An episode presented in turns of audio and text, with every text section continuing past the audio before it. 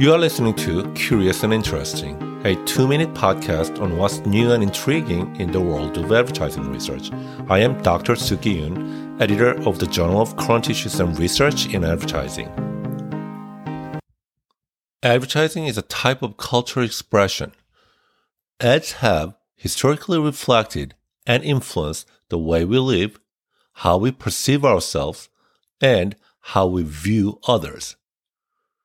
Traditionally, advertisers have depicted men and women as having clearly defined gender roles and culturally defined masculine and feminine appearances.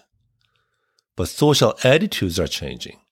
Gen Z consumers are particularly rejecting gender labels and stereotypes, designing ads, and using models that reflect non binary gender illustrations.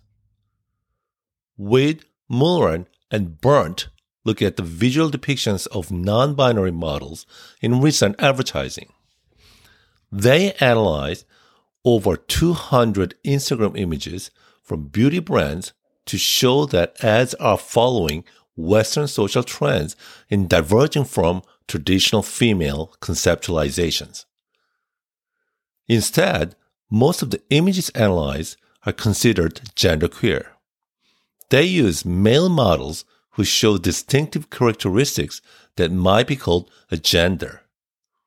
Thus, the analysis reflects the rejection of old gender stereotypes.